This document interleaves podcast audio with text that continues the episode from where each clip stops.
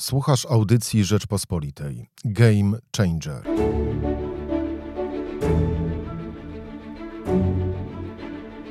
Co zmienił unijny szczyt? Czy Polska jest bliżej, czy dalej wyjścia z Unii Europejskiej? Co zrobi teraz nowa administracja prezydenta-elekta Joe Bidena? O tym wszystkim z byłym szefem M S Z, byłym marszałkiem Sejmu Radosławem Sikorskim, obecnie eurodeputowanym. Na program zaprasza Michał Kolanko. Dzień dobry, Michał Kolanko, podcast Game Changer. Państwa i moim gościem jest dzisiaj europoseł, były marszałek Sejmu i były szef M S Z Radosław Sikorski. Dzień dobry. Dzień dobry. Chciałbym zapytać na początek o unijny szczyt. Zakończył się już ponad tydzień temu i pytanie, czy rzeczywiście, czy uznaje pan, że jego wyniki to był game changer unijny, że Unia jest teraz w nowej sytuacji?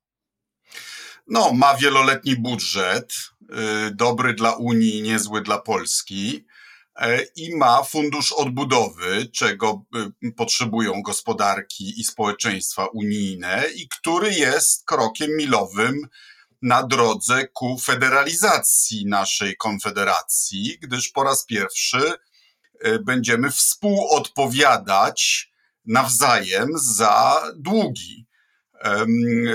Uzyskujemy wiele miliardów dotacji i darmowych praktycznie pożyczek, ale gwarantujemy jako państwa członkowskie spłatę tego długu, chyba że w międzyczasie wprowadzimy nowe tak zwane dochody własne, czyli zasoby własne Unii Europejskiej finansowane z nowych unijnych podatków. Czyli no, żeby, żeby nie musieć zwiększać naszej składki, no to musimy chcieć, żeby Unia nadal istniała i żeby miała własne podatki, czego przedtem nie było i co... No, konstytucjonaliści mogliby argumentować, jest takim momentem hamiltonowskim w rozwoju Unii, bo przypomnę, że zarówno Konfederacja Szwajcarska, jak i Konfederacja, jakim był, jak, jakim, jaką były Stany Zjednoczone, stały się nierozerwalne właśnie wtedy, gdy uwspólnotowiły długi. I to jest też w chwili, gdy Polska i Węgry na to się zgodziły.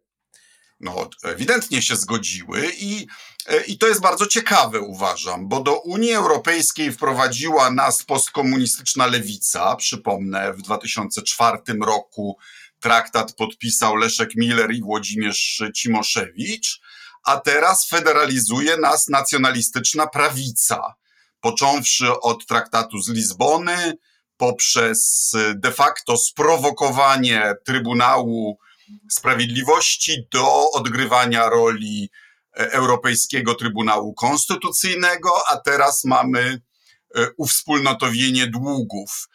No więc to znaczy, że za tym stoją jakieś bardzo ważne polskie interesy, skoro tak zgodnie lewica z prawicą w tej sprawie współpracują. No właśnie, ale czy uważa pan, że, że to weto, ta groźba weta była na serio?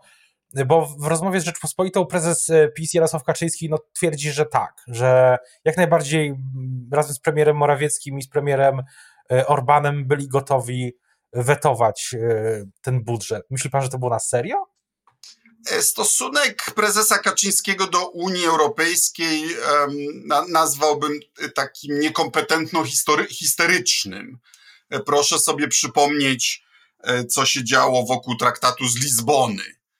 Przez rok wstrzymywano ratyfikację, też grożono wetem na najwyższych diapazonach nacjonalistycznej retoryki, po czym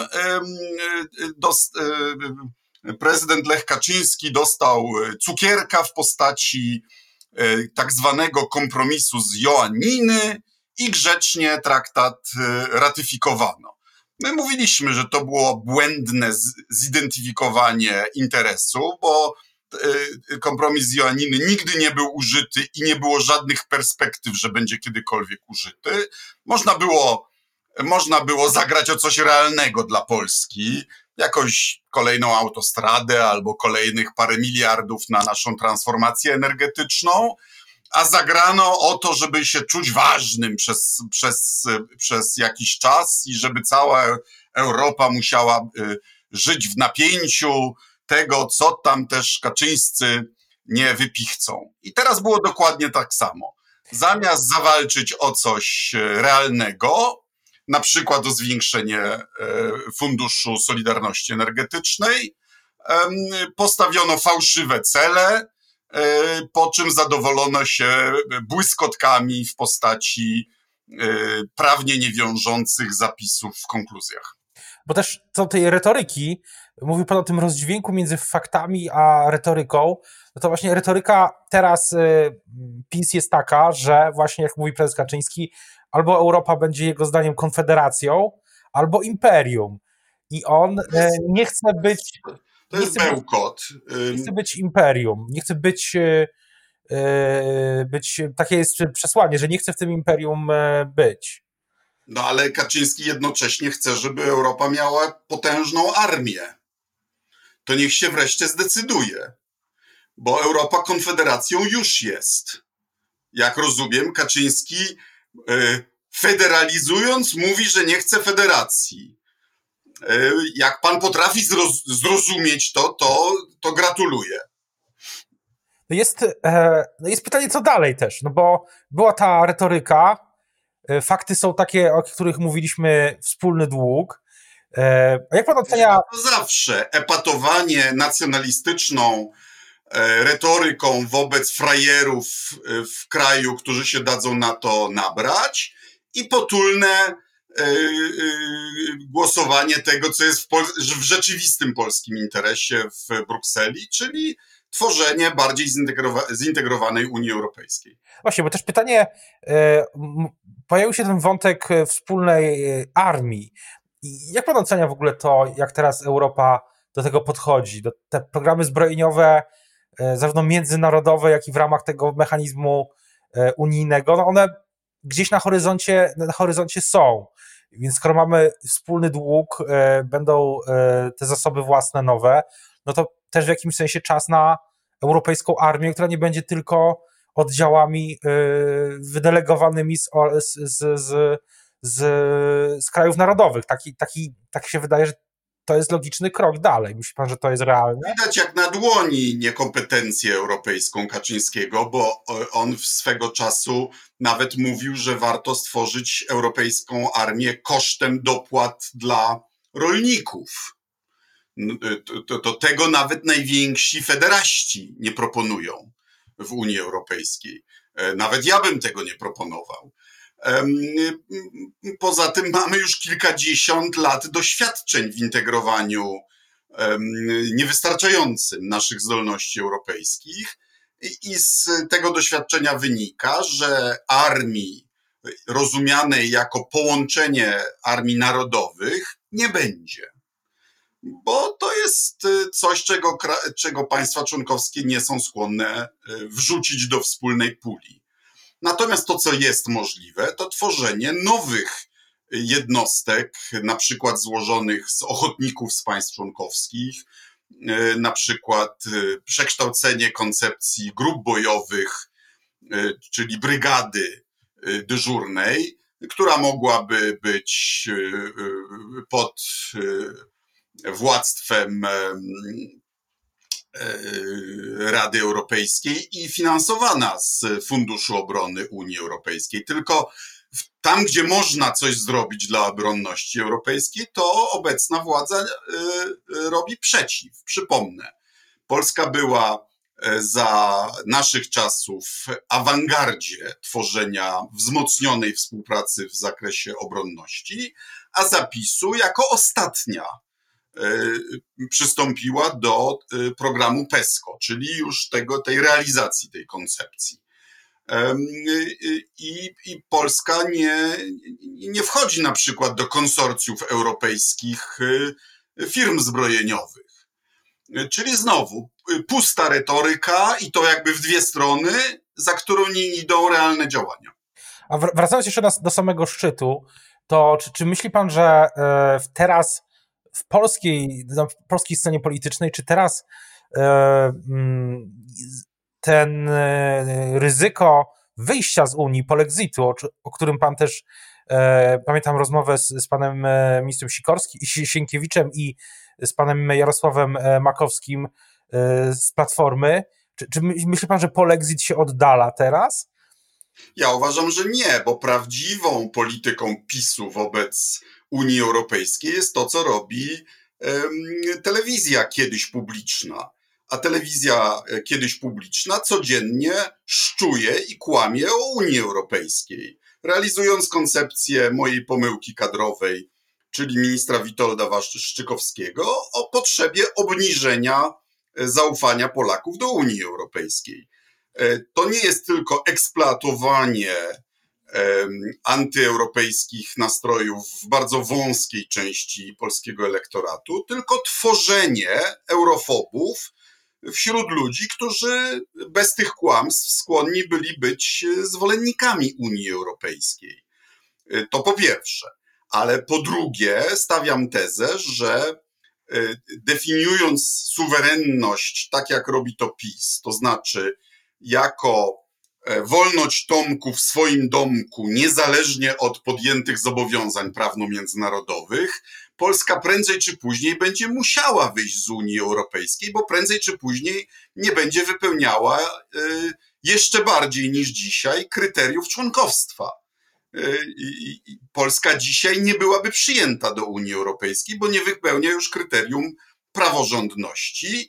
Y, no i skoro filozofią władzy jest... Y, Że, może, że, że, że niepodległość to znaczy, że możemy robić, co nam się żywnie podoba, no to niestety trzeba się obawiać, że tych, tych odejść od standardów będzie więcej. Ale z drugiej strony sondaże pokazują, że Polacy, zależy od sondażu oczywiście, ale to są wyniki dosyć zbliżone. siedemdziesiąt do osiemdziesięciu procent chce pozostania w Unii, czy w ogóle bycia w Unii. No i, no i to też wskazuje, że część elektoratu PiS jest euro zwolennikami, o tak bym to ujął. Ale przyzna pan, że propaganda pisowska ciężko pracuje nad tym, aby te sondaże zmienić, a poza tym partia rządząca z przybudówkami już próbuje nas przekonać, że tak naprawdę do Unii dopłacamy, szermując absurdalnymi argumentami, na przykład o tym, że że można by odtworzyć granicę celną na Odrze i pobierać cła i wtedy byśmy byli y, bogatsi. Albo, że y, tak naprawdę Zachód nas drenuje, bo przecież od inwestycji trzeba płacić y, dywidendy, które wypływają z kraju. Tak jakby nie będąc w Unii Europejskiej nie trzeba było płacić dywidend i tak dalej. Czyli przygotowywany jest grunt na zniechęcenie Polaków do Unii Europejskiej, najpóźniej wtedy, gdy za około dekadę zaczniemy być neutralni, jeśli chodzi o przepływy finansowe, a może trzeba będzie być płatnikiem netto po to, żeby, żeby utrzymać te znacznie większe korzyści z członkostwa w Unii Europejskiej niż tylko te fundusze spójnościowe. Ale z drugiej strony też wydaje się, że za dziesięć lat w polskiej polityce i nie tylko, w sferze publicznej, ale też wśród elektoratu, no jeszcze więcej będzie osób młodszych, młodych, którzy będą już urodzili się, czy będą znać tylko rzeczywistość unijną. Dla nich Unia będzie czymś oczywistym. Tak, ale, ale w Wielkiej Brytanii rząd, który rozpisał referendum, też liczył na ten efekt i jak wiemy się przeliczył. Co do tego, no dziesięć lat to długa perspektywa, świat się bardzo gwałtownie teraz zmienia, ale też jest pytanie o zmianę w Białym Domu, bo na te relacje, na te sprawy unijne jest też, można też nałożyć nowego prezydenta, czy nową administrację amerykańską. Jak pan sądzi, jaki to będzie, jaki będzie kierunek? Czy, czy, czy Joe Bidenowi, który na przykład z tego co pamiętam był bardzo częstym gościem monachijskiej konferencji bezpieczeństwa, uda się szybko dokonać zwrotu w polityce wobec Unii po tym, co po tej polityce, którą prowadził Donald Trump? Wiem, że tak będzie, bo jestem szefem delegacji Unia Europejska Stany Zjednoczone i rozmawiam o tym właśnie z amerykańskimi politykami.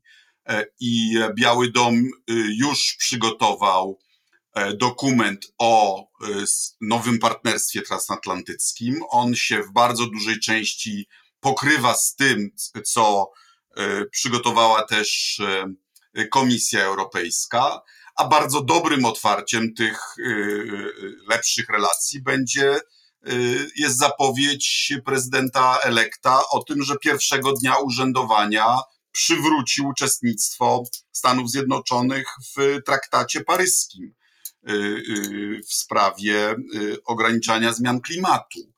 Na tyle, ile, na tyle, ile... Zamiast nazywać nas przeciwnikami, zamiast próbować rozgrywać nas przeciwko sobie, tak jak to robi Rosja, i zamiast szukać tylko ideologicznych wasali, tak jak, tak jak to, jak rozgrywali prezydenta Dudę, to administracja Bidena będzie chciała wspólnie z Europą stawić czoła i Iranowi, i Chinom, i klimatowi, i paru innym rzeczom. A na ile z, z pana doświadczenia i z też znajomości ekipy Joe Bidena, czy, czy wynika taki wniosek, że ta ekipa się bardzo będzie prze, przejęła się tym, że, że prezydent Duda no, dopiero w dniu głosowania kolegium elektorskiego, czy po głosowaniu kolegium elektorskiego wy, wysłał taką mm, depeszę gratulacyjną. Czy, czy, czy myśli pan, że, że ta ekipa się tym przejmuje, czy będzie pragmatycznie podchodzić do tych relacji z Polską? Że ma w nosie to, kiedy prezydent Duda im przysłał depeszę gratulacyjną i jakiej treści. Ale oczywiście zerkną do tego folderu wtedy, gdy prezydent Duda poprosi o spotkanie bilateralne albo o wizytę w Stanach Zjednoczonych. A, a myśli pan, że y, ta administracja będzie inna, jeśli chodzi właśnie o kwestie bezpieczeństwa? No bo geopolityka y, rządzi się swoi, swoimi prawami, no i sama przestrzeń, jak to się modnie ostatnio, często ostatnio mówi, no się nie zmieniła. Przesmyk suwalski jest tam, gdzie był dwudziestego stycznia przyszłego roku, gdy Joe Biden zostanie już y, zaprzysiężony. Tylko Więc... przypominam, panie redaktorze, że przez większość istnienia Stanów Zjednoczonych Polski nie było na mapie świata i Stany Zjednoczone jakoś sobie dawały radę. Nasza partia rządząca ma jedno wielkie szczęście, to znaczy, że demokraci w tej chwili stali się bardziej antyputinowscy niż republikanie, dlatego że obwiniają Putina i G R U o pozbawienie urzędu Hillary Clinton. Ale to też trzeba umieć rozegrać, bo jeżeli prezydent Duda zrobi to, co zapowiada, to znaczy będzie się wdawał z prezydentem Bidenem w ideologiczne dysputy, no to nie wróży sukcesu. Trzeba pomóc prezydentowi Bidenowi w odbudowie Zachodu. Ale też Zachód ma, o tym też pan wspomniał, że wyzwaniem dla Zachodu są Chiny. I pytanie, czy Czy, czy interesy Unii Europejskiej, Komisji Europejskiej, Unii Europejskiej jako takiej i Stanów Zjednoczonych są tutaj tożsame, bo Unia też prowadzi dialog, relacje z Chinami, inny niż amerykański. Nigdy nie, nie są tożsame. Nawet interesy Polski i Stanów Zjednoczonych nie są tożsame. Proszę sobie wyobrazić, proszę to przekazać do Pałacu Prezydenckiego. Ale oczywiście są zbieżne. Unia i Stany Zjednoczone mają wspólny interes w tym, żeby Chińczycy nie wykradali naszej własności intelektualnej, żeby nasze systemy, na przykład pięć G, były bezpieczne, żeby inwestycje nasze w Chinach były traktowane uczciwie, a chińskie u nas, żeby nie przejmowały kluczowych sektorów. Żeby w Chinach, czy w Hongkongu, czy w Xinjiangu szanowano prawa człowieka. Natomiast tu, gdzie jest wielka różnica między Unią Europejską a Stanami Zjednoczonymi, to taka, że państwa, które otorbiają Chiny geostrategicznie, Japonia, Korea Południowa, Indonezja, Filipiny, Australia, w pewnym sensie Indie, są lub mogą być sojusznikami militarnymi Stanów Zjednoczonych, a nie są sojusznikami militarnymi Unii Europejskiej. I to jest oczywiście bardzo ważny aspekt, który nas różni. Co do administracji Bidena, to też, tak jak pan wspomniał, pierwsza decyzja już jest znana, czyli taka symboliczna powrót do porozumień, porozumień paryskich, ale a czy pan uważa, tak spoglądając i znając dobrze, bardzo dobrze Stany Zjednoczone, czy, czy, czy Biden, mówiąc tak kolokwialnie, da radę e, anulować kadencję Trumpa? Czy, czy te zmiany tam już są tak głębokie, że Trump wprowadził e, albo wywołał, że to jest niemożliwe? No to jest trochę tak jak z Polską i PiS-em, to znaczy skoro tyle milionów Polaków i Amerykanów głosują na populistów nieodpowiedzialnych i awanturniczych, no to nawet jak, jak oni utracą władzę, to nigdy nie można wykluczyć, że elektoratom znowu odbije. I, i to oznacza, że zaufanie w przyszłości już będzie ograniczone. A, sama, a same zmiany na przykład prawne, na przykład widziałem, że w Polsce pewne zaskoczenie było bardziej na Twitterze, w kręgach prawicowych, czy w kręgach właśnie sympatyków Trumpa i PiS, że na przykład Sąd Najwyższy, w którym są sędziowie nominowani przez Trumpa, wcale nie orzeka pomyśli Trumpa, wręcz przeciwnie. No, u nas sądy, mimo że sędziowie zostali mianowani przez nową K R S, jakoś nie posadzili Giertycha, mimo że nie było, bo nie było żadnych dowodów, a mimo że dostali awanse od tej władzy. No widzi pan, świat jest pełen, pełen niespodzianek. Natomiast na koniec chciałbym zapytać o pana działalność w social media i nie tylko, bo pan prowadzi własne programy z Parlamentu Europejskiego i też nie tylko. Pisze pan obszerne analizy u siebie na, na Facebooku. Pytanie, jak, skąd te pomysły i co, co, co pan chce osiągnąć, że, że się tak wyrażę? No, od wielu lat prowadzę twitterową dyplomację, teraz też facebookową. To jest przydatne do kontaktów z wyborcami, ale też w Parlamencie Europejskim jest jednym z mierników wpływu europosła na rzeczywistość. No bo jak się ma milion śledzących na Twitterze, tak jak ja, nie mogę się porównywać z Barackiem Obamą, który ma sto dwadzieścia siedem milionów. No ale milion to też coś i, i, i to, że na przykład moje przemówienie z piątku, z czwartku, przepraszam, w sprawie Iranu jest teraz retransmitowane z napisami perskimi i, i arabskimi i... Um, i w innych językach, no to jest jakaś satysfakcja, to daje, daje wpływ. No i jest też pewnym zabezpieczeniem, no bo mamy władzę, która najpierw przejęła me- media publiczne, robiąc z nich tubę partyjną, teraz y, przejmuje kolejne media prywatne, no a ponieważ celem, jak wiemy, jest Budapeszt w Warszawie, a w Budapeszcie wszyscy, prawie wszystkie media, nawet prywatne, są pod kontrolą lub wpływem partii rządzącej. Więc to, to nie jest metafora, że media społecznościowe to będą nasze powielacze i nasze ulotki, chociaż oczywiście w Rosji, czy w Turcji, czy w Iranie władza próbuje kontrolować nawet media społecznościowe. Ale z drugiej strony, i to już naprawdę też, też na koniec, jest tak, że media społecznościowe też niosą ryzyko, że jest pan zależny na przykład od algorytmu, który może mieć w pewnym momencie, może być, zostać, może być zmiana i te zasięgi panu zetnie. A co więcej, powinniśmy ten algorytm poddać regulacji. I tutaj Unia Europejska już zaczy, zaczyna tą pracę. Serdecznie polecam nową strategię unijną w cyberprzestrzeni. Mamy nową komisję w Parlamencie Europejskim, której jestem członkiem, bo algorytmy powodują, że właści- ich właściciele zarabiają dziesiątki miliardów euro na tym, że nas ze sobą nawzajem skłócają. A można stworzyć algorytmy albo przerobić te, które są, w takim kierunku, aby one skłaniały nas raczej do współpracy i do cywilizowanej dyskusji. I o to też będę zabiegał w mojej pracy w Parlamencie Europejskim.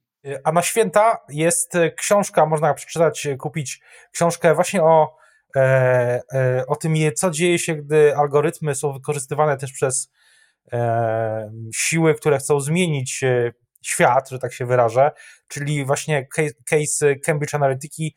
Jest taka książka Mindfuck, która pokazuje to od środka i jest to obraz, przyznam szczerze, dosyć przerażający. Polecam. Ja mówię o tym od paru lat.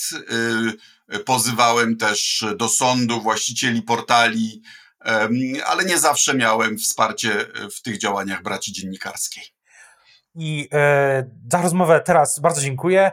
Państwa i moim gościem dzisiaj w podcaście Game Changer był Radosław Sikorski, europoseł, były marszałek Sejmu i szef M S Z. I dziękuję były minister bardzo. Obrony Narodowej w były, rządzie Prawa i Sprawiedliwości. Były minister obrony narodowej w rządzie Prawa i Sprawiedliwości. Dziękuję bardzo. Dziękuję. Słuchaj więcej na stronie podcasty kropka r p kropka p l. Szukaj Rzeczpospolita Audycje w serwisach streamingowych.